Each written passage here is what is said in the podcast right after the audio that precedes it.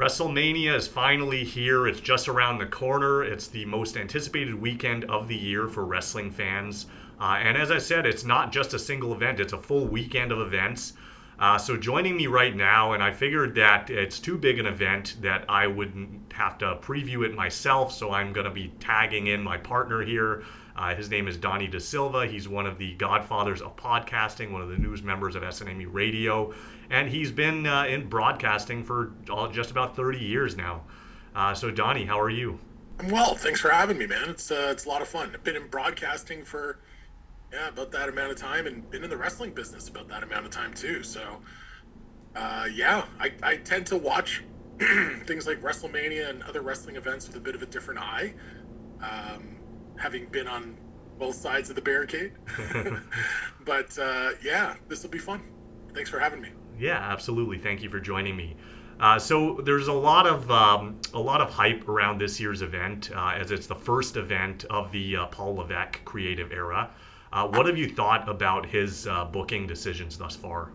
it's a good question because some of the some of the stories that are Triple H um, credited actually started in the era before him, right? Mm-hmm. Before he took overall creative control. I think it's universally agreed upon that the Bloodline story is maybe the best that they've done in that company. If not the best ever, then it's right up there with like Stone Cold Vince McMahon, right? right.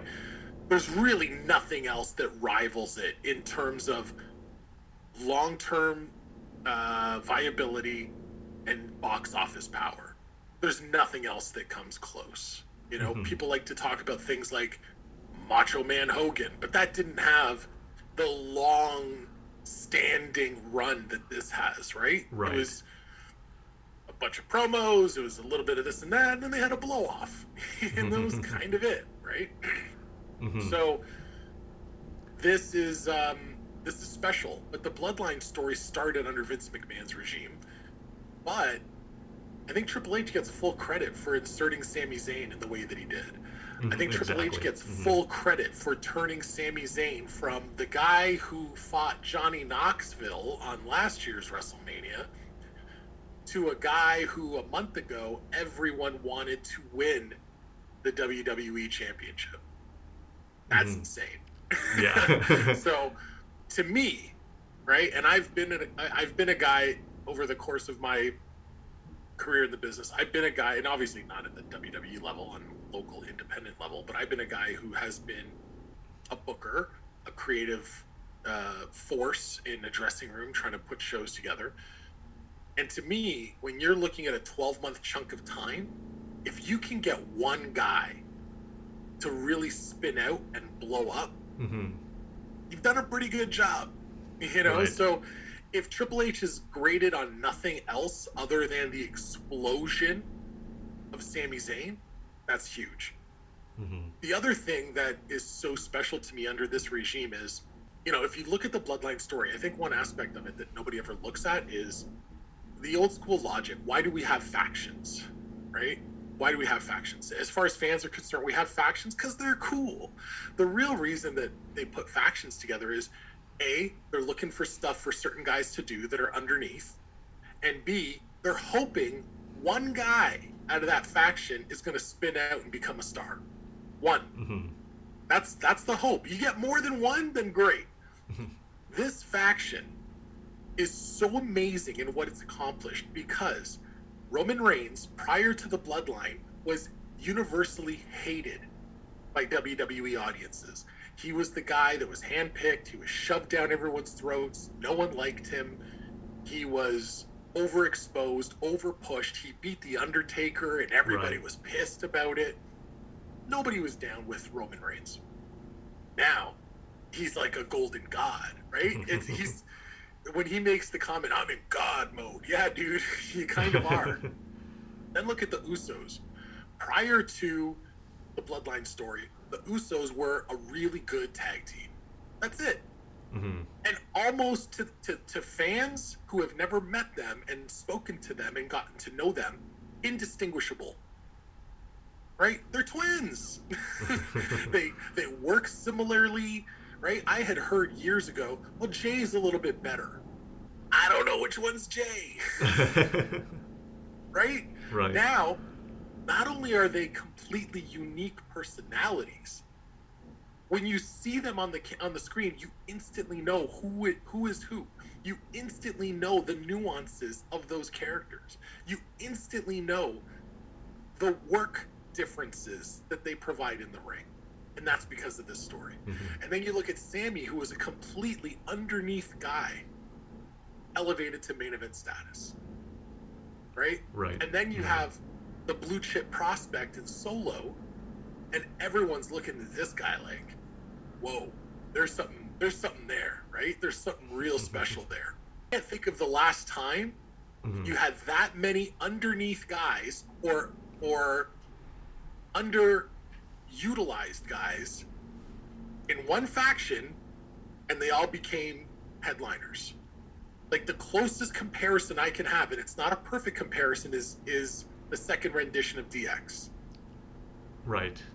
because the new age outlaws were flops individually.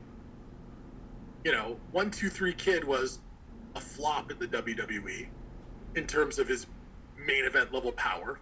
You could argue that waltman never really became a main event star anyway and triple h was always a mid-tier guy so you could argue that the dx is the best comparable but the bloodline story to me if triple h as to go back to your question if triple h is graded on nothing else that's important to me. And I was looking at this WrestleMania card and I was thinking to myself, when's the last time a WrestleMania show had this? It, it's not all the matches, but there are about four or five matches on the show that have me invested Mm-hmm. in the story. There's at least four or five. And then there's a couple of others where I'm like, well, that'll be a spectacle, right? So cool. I want to see it. I want to see the spectacle. But there's stories attached to several of the matches in a way that we haven't seen in the last few years of WrestleMania. Usually be maybe the main event, maybe one mid card program, and everything else is kind of thrown together in the weeks leading up to WrestleMania. That's a good point. And um, so the bloodline is, of course, the top storyline, as you said. Uh, but you can see they're they're kind of teasing a breakup in some cases. Like the the cracks are already starting to show. Um, and uh, a lot of people think that Jay, the Usos may split uh, if depending if they lose the titles or not. And then uh, people are talking about new factions maybe taking that role. I've heard rumors that the Hurt Business may be reforming after WrestleMania. I've heard that, um, it, and it looks like Judgment Day is kind of being groomed for that spot. And uh, so we'll we'll start there uh, with their because three of the members of Judgment Day are booked in matches, and I'm assuming Damian Priest is going to be accompanying at least one of them uh, to the ring. I think he's in. I think he's in the. Uh, He might be in the Battle Royal, but I think that's on SmackDown. But it, I think he will be probably participating in the Mania event as well, in some capacity. So I couldn't think of a better place to start than with our own Toronto uh, fellow Toronto native Edge. Uh, he's going to be in the Hell in the Cell match against Finn Balor. Rumors already circulating about the two entrances uh, for the individual participants in that match. Um, to me, though, it kind of there was kind of a definitive conclusion at the last pay per view, the Elimination Chamber. Um, do you see that this is something that needs to continue, and and how would and if this is the end, let's say, how would you uh, write this conclusion? I think it's hard in the minds of wrestling fans to have a definitive conclusion to a 10 month feud in a mixed tag. hmm I just don't think that people register that the same way as a bloody, nasty, traditional blow off. And, you know, there's no bigger blow off than a Hell in the Cell. And certainly Edge has had his fair share of really good Hell in the Cell matches. Um, and so I personally am excited to see that match. I think this 10 month story that they've been on has had significant stop and start moments, obviously because of Edge's health and not always being there. Mm-hmm. But the story is simple, right? He helped, well, no, he didn't help. He formed the Judgment Day. Finn Balor came in, took his ass out, and they have been feuding ever since. And there have been all sorts of twists along the way, including his wife being assaulted and everything else. I don't think that the, the small measure of revenge they got at Elimination Chamber was satisfying enough for me. That felt to me, from a creative standpoint, that Elimination Chamber match felt like a stopgap. Like we need to fill something with this story to get us to the blow off. You know, if people are feeling like, oh, they already ended this feud, then that's not a good sign. You know, that probably means that they haven't done enough to make people care about the program, mm-hmm. which is probably why they gimmicked it up with a Hell in a Cell. Right. Um, so to me, that makes sense. I figured they would have a blow off at WrestleMania. It would be some kind of a of a gimmick match. And I mean, Edge, Edge, as much as the TLCs, has become known for Hell in a Cell. So I think that'll be a fun match to watch. That's a fair point. Uh, yeah. So and then uh, the other two Judgment Day members that I spoke of, uh, Dominic Mysterio, the, the battle of father and son of the Mysterios here uh, for the, I guess, the, the head of the table in their family. Now, Dominic is somebody that I think has significantly improved since Triple H took over creative. Especially yeah, in recent weeks. That's an understatement. Yeah, especially in recent weeks. Like his, I, I, I thought his emotion and his his uh, acting performance in the in the whole when Rey when Rey knocked him down finally. That was brilliant. Now, do you see this as the as the kind of the ride off into the sunset for Rey Mysterio? Do you see this as his last match, or like how do you see this one playing out?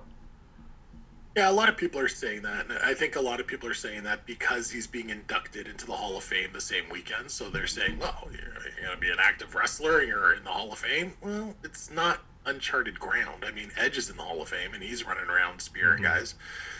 So it's not uncharted ground. It's been done where we've had active wrestlers who are in the Hall of Fame. But let's be honest, whether WrestleMania is his last match or not, Rey is definitely late in the back nine, right? He's he's at the end of his career, and we mm-hmm. know that. But when you watch him work, like I watched his match on SmackDown last week, and I thought, this guy hasn't lost any bounce. Like he's lost nothing in his knees. He's lost nothing in his legs. He's still a bump machine. And you look at him and go, why can't he keep doing this? Like, why can't he keep making money? And he totally can.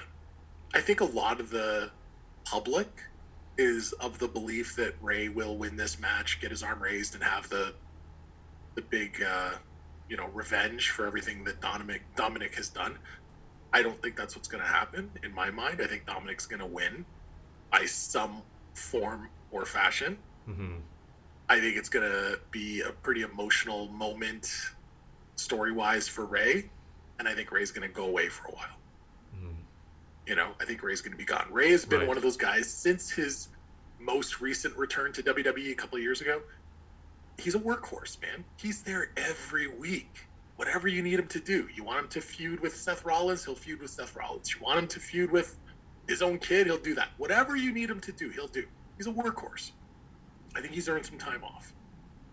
I don't think you'll see Rey again, maybe till SummerSlam, where he will be chasing after Dominic probably once yeah. again. Mm-hmm. I think that's the way I see it, and and that's to me from a story perspective, that's what makes the most sense. But my God, did they do a beautiful job building this? Mm-hmm. Like kudos to Triple H. When's the last time you saw a crowd go ballistic for a punch? One punch. They, they were milking punch. that for sure, yeah. Wasn't even a good punch. It was one punch, and the crowd went bananas. Mm-hmm. Right? That's 80s wrestling, man. Right. That's when the crowd used to react to the babyface just hitting the guy. And that's a huge credit to Dominic for being this true heat machine that does not want your cheers. He's not trying to make you laugh. He's not trying to entertain you. He works in the ring like a heel. He's not trying to do anything pretty. He's not trying to get a pop from the crowd. Go, ooh, Dominic's really uh, athletic and he's improving his move set. like Dominic doesn't care. He's the best seller in the company right now. Mm-hmm. The best. Yeah, like that's because he doesn't just sell a move he sells the move five ten minutes after it happened. Right. So few guys do that these days in the business and he's so good at that. So huge credit to dominic huge credit to triple h as we already mentioned. The way they've built this story is chef's kiss. Mm-hmm. um, so the other part of that equation, of course, the Judgment Day equation, is Rhea Ripley. She'll be challenging for the SmackDown Women's title. Uh, is it just me, or are both of these women, her and Charlotte Flair, both heading into this match as heels? Yeah, I mean Charlotte's playing the role of babyface, but no one really ever buys Charlotte as a babyface, mm-hmm. right? She's such a natural jerk. Like Charlotte is just she just comes off with a-hole vibes, right? And that's not to say that that's what she's actually like, but she comes off that way. She comes off as just disingenuous. Like you don't want to cheer for her, and people cheer for her because of how much they dislike Rhea Ripley right now. So, you know, it'll it'll stand to it'll it'll be an opportunity for her to show off in the ring if her work style looks more babyface, mm-hmm. right? And and it'll be interesting to see how the crowd reacts. I do think though that what you're bringing up is a good reason why a lot of people are kind of meh about this match. Mm-hmm. I think universally, a lot of fans want to see Rhea win, either because they're like burnt out on Charlotte or because it's that NXT mindset, right? Like she deserves it. she worked hard. So, okay, yeah, she deserves it. She worked hard. Okay. I mean, this isn't the participation awards or anything. And to me, it's like, if I'm the company, who am I going to make the most money with right now? for the reasons you've mentioned as it relates to the Judgment Day being positioned as a premier faction, there's more money to be made with Rhea as the champion. Mm-hmm. Exactly, and and I think this is her time. Like she's already uh, 0 and 2 against Charlotte, I believe. So, um, what are you, Tony Khan? we don't have any ranking systems here. Cares wins. so, uh, speaking of wins, one person that has been winning a lot lately is the Raw Women's Champion Bianca Belair. Uh, she'll, of course, be challenged by the the uh, winner of the Elimination Chamber on the women's side, Asuka. Um, another kind of weird dynamic where where Asuka is kind of like on the fence between babyface and heel.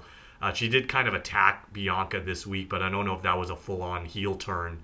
Um, do you what kind of match are you expecting out of these two, and do you expect that we'll have more clarity uh, by the end of it? I know that internally, people in WWE have been calling her Dark Asuka.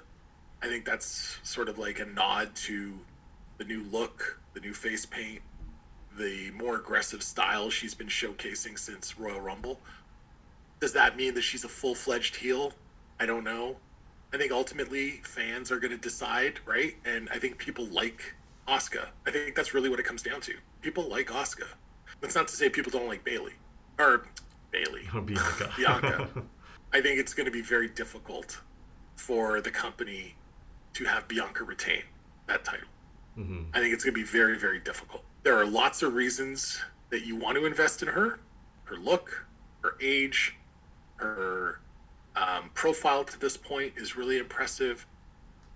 She's still not viewed in that upper echelon of women in the company. She's not viewed in that realm with Becky, Charlotte, mm-hmm. Ronda, Bayley, yeah. Ronda, right? She's not, she's in the next tier. And maybe that says something. Like she's had the title as long as she's had it, it's her second reign, and she still hasn't broken into that top tier of women. Asuka is there. Mm-hmm. And Asuka is a Triple H favorite. Yeah, that's big time. Point. Big time. He is a huge proponent of Asuka. So for me, I think that I think the best way to do this match is not have it be more than 10, 11 minutes, you know, and let Asuka be like a bit of a, a bit of a killer, you mm-hmm. know, give give uh, Bianca like a nice extended comeback where it looks like she's gonna put it away. Maybe even give her a visual pinfall or something. There's a, a, a ref bump or some kind of nonsense. But I think uh, I think Asuka wins, and she probably wins dirty. Mm-hmm. Yeah, that I think that would make the most sense and probably be the most interesting outcome. Because uh, I don't really know what to do with Bianca from here if she if she does pull off the victory. Like who's who else is left for her to face really? But to me, it's not just about who else is there to face. It's who else can help her elevate. Yeah, yeah, that's true too because she's faced everyone to your point and she hasn't cracked that top tier you know, unless you're under the age of 14 and female, you probably don't see Bianca as being the best. hmm So, you know, she's she's improved tremendously. Yeah. Like from where she started at the PC to now, I mean, unbelievable and full marks. But Mm-hmm. you know, they're they're running a business here. Yeah. I, I, I think the problem with her though is the inconsistency in the booking because like I think she had help tremendous help with uh, with those two victories over Becky, uh, but since then it's kind of been like she's kind of been floating around the mid card area where where like girls like you mentioned like Charlotte, Ronda, and Becky while they're not the champions they're still levels above her. And that speaks to what I was just saying, right? There's other people who are bigger focused creatively because they have more prominence within the company. hmm and that's partially on her like it's her job like going out there and showing everyone how strong you are is great but what else you got So uh, the women look like they're going to be having a big weekend uh, this this coming uh, weekend of WrestleMania. Uh, we have the six woman tag as well added to the card. Uh, a very do you confusing. care about do you care about that match I do not know, not me personally, no. But like, uh, I, I I just find it very confusing, is all. Uh, because Miz actually brought up a really good point during that that segment on Raw this week, is that Becky Lynch, her whole character is supposed to be the man, right? Like she's like a rebel. So why would she need to be teaming with Trish and Lita? Why would she even want to team with with people uh, to help against uh, Damage Control? And Trish and Lita even being involved in this match doesn't really make doesn't really add up to me either. i see it a little differently i see it like they are planting seeds for the next program i think they are planting seeds for the next sami slash jay slash jimmy hmm type program Within Damage Control, you mean? no the other side Oh, the other side. Okay. I see subtle hints of Trish going heel. hmm Maybe not at WrestleMania, but maybe. hmm It, it'd be a really easy way to have damage control go over. But I see a program leading to, and when I say program, mostly jibber jabber, leading to maybe a SummerSlam match where it's Trish versus Becky. Versus Becky, right? I know for a fact they want to work each other Mhm. in a one-on-one. And the story, the the reason I use the bloodline comparison is having Lita stuck in the middle, Mhm. having to choose who her BFF is. Maybe Lita even becomes the referee. Like there's some really cool creative opportunities there that I think they can do. Um, Trish, since retiring, has been a de facto babyface Mhm. because you know how can we miss you if you won't go away? She's been gone a really long time and then everyone misses her and it's great. Right. but she's so good as a heel. So good. Understood. I and I, I think that's what they're doing. So while the eyes are on damage control to see what happens within that faction i think it's a bit of a swerve. I think it's the other way Mhm. that the story is actually going to spin off and i think that's why this is happening at all. Usually wrestlemania is the feud killer in this instance i think it's going to yeah. kill one feud and launch another Right, That's a good point too, and yeah, that is the that is the rumored program is Trish versus Becky for SummerSlam. But my problem with that is that WrestleMania is supposed to be like the mecca of sports entertainment, so this match kind of seems like a lesser a lesser match compared to that one. i mean a six-man tag where the champs are not defending their titles it could be a raw match hmm unless it's to spin off a different idea Right. And if this is second, third match on a card, who cares? you know what I mean? Like, and and the nostalgia of seeing Lita and Trish work on WrestleMania again, that'll be nice. hmm It's unbelievable to me how good both of them still are. Uh, I know Trish is in the best shape of her life, you know, and uh, it's for me personally, it's a lot of fun to see. Right? Trish at one time was my broadcast partner. Yeah, yeah, I remember that. we used to do a show together and uh, it's so cool to see where she's come from there to being this this piece in this uh, in this story as the vet coming out of retirement to to take up arms with her BFF and the girl she doesn't care about. So uh, one of the more puzzling matches on this card to me is the whole situation between Brock Lesnar and Omos. Now the rumor Why is it puzzling? I want to know why is it puzzling? So well the rumor is that Yeah. Brock had rejected a match with Bray Wyatt because he's not into the whole uh, gimmicky type stuff. Um, but with Brock and Omos, like it's puzzling to me because Omos is not somebody that to me has been presented as like a monster or any kind of threat to Brock Lesnar. And I and I have to remind yourself and, and the listeners out there that Omos is somebody who lost to Braun Strowman last November. He lost to Bobby Lashley last WrestleMania. He hasn't really beaten anybody of significance that I think puts him on the same level with Brock. So that, Okay. that that's kind of what I'm what I'm getting at, and it just this feud like just kind of came out of nowhere. you are Tony Khan. like, uh, listen, there are some guys who cannot take a loss and continue on and be packaged in a credible way. There are guys whose entire run is dependent on a win or a loss. Some guys get to such a level that nothing hurts them. Seth Rollins could get pinned in the middle of the ring by a 10 year old, Mhm. won't hurt him a bit, right? Randy Orton could lose a match to anybody, won't hurt him a bit. I'm not comparing Omos to those guys, but there is something to be said for the freak of nature factor. And there is no pay per view in all of wrestling, I don't care what company you're talking about, that draws in more casual fans than WrestleMania. And to a casual fan, seeing that big old monster against this guy who has some appeal outside of the wrestling business because of everything he's done in UFC, because of you know his history in in amateur wrestling and the fact that he was a walk-on to the Minnesota Vikings. That guy versus this freak of nature. I'm curious big time to see the mechanics of this match. Mm-hmm. It's really rare that Brock puts up a stinker, like a really garbage match. It's it's rare, you know. Like the last one I can think of was a WrestleMania match with Goldberg, and that's just because mm. both guys didn't want to do business. It was their last night in the company. That match is the company's fault. Right. I, I don't know. Like I, I didn't care for either match with Lashley recently either. I like them. yeah, and, and here's the thing Brock is so underrated.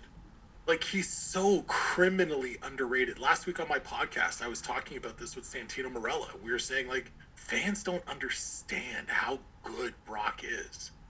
Like, his ability to sell, his hmm. ability to put guys in a position to look like they can beat him when we know he could kill everyone on the roster.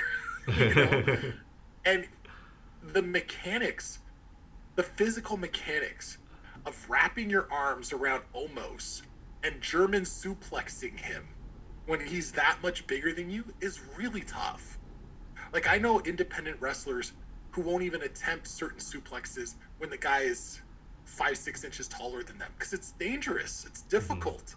So when they say you can't suplex Omos, it's not really the weight issue. You know, the height issue is a much bigger thing from the from a feasibility standpoint. So from a strictly freak show perspective, I'm interested in that match. I have zero doubt he can fireman's carry and give him the F5 because I've seen him do it to Big Show. Right. hmm So I have zero doubt he can do that to Omos. But he wasn't throwing around Big Show with all kinds of suplexes. And that's the story that they're teasing here. Every promo, MVP is not really pumping, you can't F5 Omos. He's saying, you can't suplex Omos. That's the story they're weaving in. If they hadn't said that at all, Blaine, I would be like, eh, this match might just be a whatever. but that's the that's the thread. And I'm like, oh, I want to see him suplex Omos. I want to see this guy get chucked around. Omos doesn't need to win matches in order to be an attraction. Right? He just doesn't. He's huge. And wrestling fans are so obsessed with this nonsense of, "Ooh, how many moves does he know? Who cares? Who cares? He's seven foot three or whatever the hell he is. And you know what? His working punch is pretty good. Mm-hmm. That's all he needs, man. That's all he needs is a good working punch. You know, he does some stuff that reminds people of a very, very raw Kevin Nash. Mm-hmm. And Kevin Nash himself has said, This kid is better than I was at his age. You know? Now, a lot of it has to do with packaging, a lot of it has to do with presentation and everything else. Um, I don't think they have any vision of almost becoming an actual main eventer. This match is only intriguing to me because of the biological mechanics of it. And I want to see that.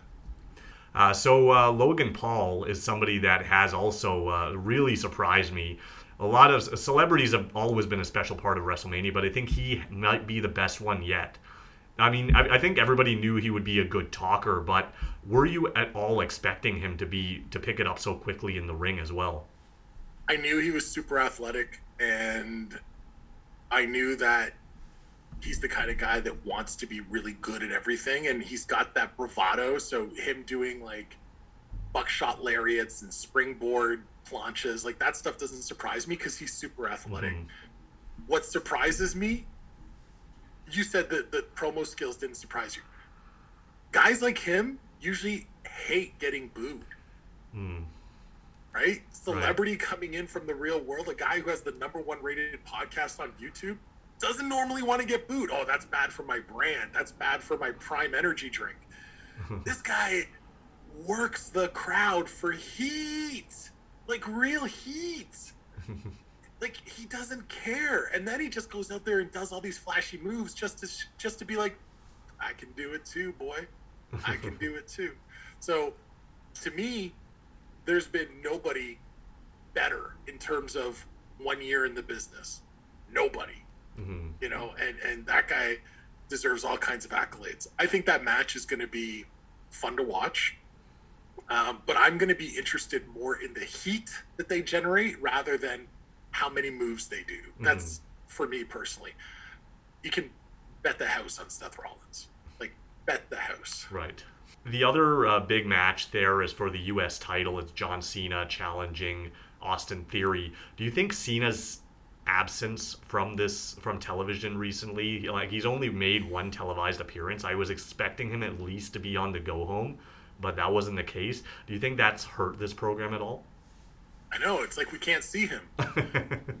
um, yeah, I don't know. I mean, at the end of the day, it's still John Cena. Mm. It's still John Cena, right? And I think that the idea that they had to mention John Cena will be kicking off WrestleMania, I think that was smart. Mm-hmm. I think mm-hmm. that was smart because there will be people that'll be like, I don't know if I want to watch two nights of WrestleMania. I'm one of them. I don't know if I want to watch two nights of WrestleMania. But there's going to be people that say, well, the Roman Reigns Cody stuff, that's on Sunday. I'll just watch Sunday, right? Right.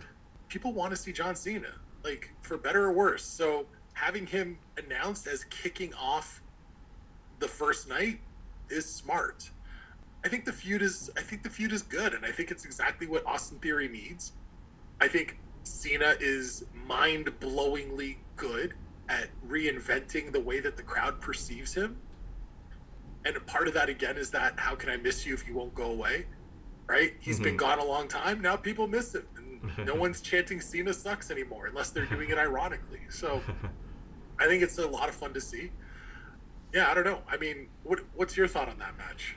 I, like I, I think it's a huge match. It's a big deal for Theory for sure, but I, I just think sure. that Cena should have been utilized more. Like I feel like it's kind of rushed in that sense, uh, where had they taken maybe like six months to hype this up, it could have been something special.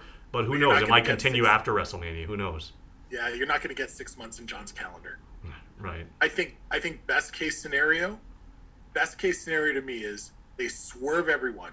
Cena wins the title, and then they continue this to the next pay per view. Mm-hmm. WrestleMania Backlash or whatever the hell it is, right? to me, and, and then let Theory get get his back, uh, get his get his belt back. Then Okay. That to me so, is the best case scenario. Because I think you're right. I think people seeing this come out of nowhere and Theory win I don't think it lifts theory as much. I think more back and forth time with Cena would be good for him. Yeah. Just wanted to get your quick thoughts on the two big title matches, the tag titles and the Universal title. You talked about the Bloodline storyline earlier. Uh, do you see any of these titles changing hands, or or perhaps all of them? They're all gonna lose the belts, Blaine. That's what's gonna happen. You can you can bet the farm on that. Now I know that there is there's a uh, betting uh, trend right now to lay money on Roman to retain like thinking, ah, Vince McMahon's involved. They're gonna swerve everyone. But Roman retaining hurts Cody more than it helps him mm-hmm. moving forward. More than it helps the legacy of the nine million days that he's had the belt, right? Right. Like that legacy has already been established. Roman has already reached God mode. Mm-hmm. It's irrelevant right now what Roman does, right? He's already there. He's at the t- the tippy top of the talent in the company. Cody, on the other hand, needs this. Like, mm-hmm. really needs this because there are still fans that look at Cody as an underneath guy. Right. And I give him full marks. I did not know how the WWE audience was going to uh, adapt to him and how they were going to accept him. Mm-hmm. But he got himself over. Like, sure, the fireworks and the the Cody elevator and all that stuff, all the production behind him is great. Mm. The way they've programmed him is great. But he's the good, good promo. Like he really understands how to connect with the audience. And the, there's haters for this match. Oh, the whole match is about his father. Of course it is. like, let's not overthink this, guys. It's that's the story. It writes itself. Right. Um, the tag match to me has to main event night one. It has to. If anything else main events night one, there's a problem.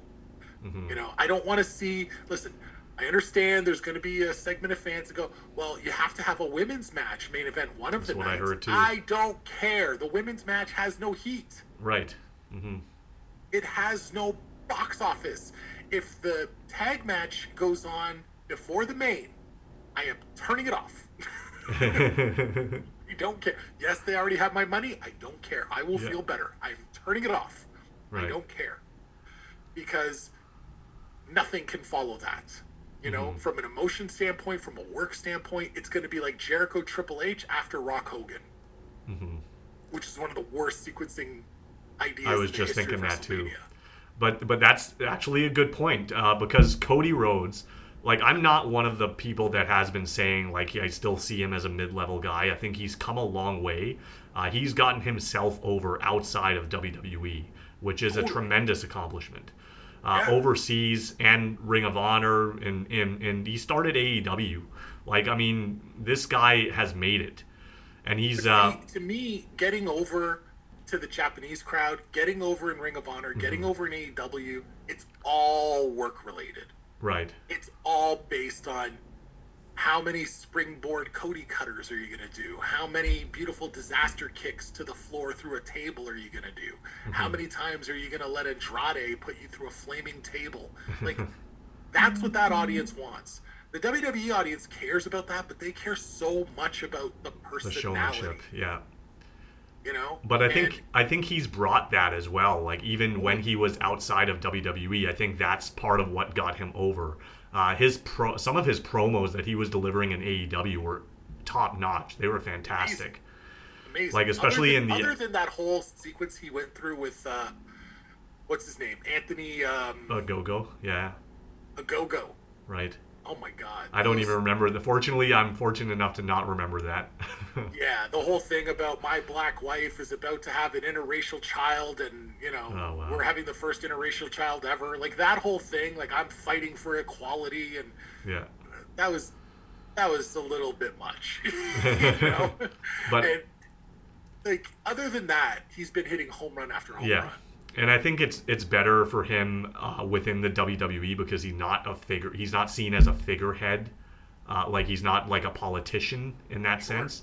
Um, so I think that works. Booking himself to win the belt. Exactly, that works well in his favor. My only issue with it is the timing. I think because he just came back at the Royal Rumble, conveniently as number 30 position. Um, and then he wins the thing. And then at that point, people were already high on Sami Zayn. I think people were expecting him, Sami Zayn, to win at Elimination Chamber. I didn't think that he was going to win at Elimination Chamber, but I think he's the guy that should win. And with Cody, I think the whole Roman and Cody thing, it's not it's not that I have been unimpressed by it, but it just feels a little over underwhelming a little bit just because it doesn't feel like the main event of WrestleMania. Interesting. Okay. That's valid. I mean, that's your that's your take. That's valid. Um to me, if there's one big criticism you can put on Triple H through his running creative, it's that he hasn't found a way to separate the two big belts. Mm-hmm. Yeah, exactly. You have two belts that are being treated as one. He's Roman has not been required to defend each belt individually. Mm-hmm. We're still led to believe that each belt represents a different roster. Right. And yet he's defending both simultaneously every single time. They could have gotten themselves out of this pickle by Yeah. having by having Sami win one belt and then Cody wrestle for the other. Mm-hmm. Yeah. That would have ended this pickle, you know. Um, I know for a fact from people in WWE there was conversation about a triple threat match at WrestleMania. I, I don't think I would have been on board with that at all. Nobody was, but I know the conversation happened, right. and I know that there was conversation of having Roman work two nights and defend the one Yeah. belt and then the other belt. And then eventually they just said all of that just takes away. It Yeah. takes away. It takes away. I, I so I like the two night defending thing more, but the my only issue with that is that he would have to win the first night. For the second for the second night, like if he loses the second night, he has to he has to win the first night for it to mean anything. maybe i mean I, I think ultimately those kinds of mechanics are why it didn't happen right? So here they are right? Um i think that the tag title is a nice consolation prize for sami right now.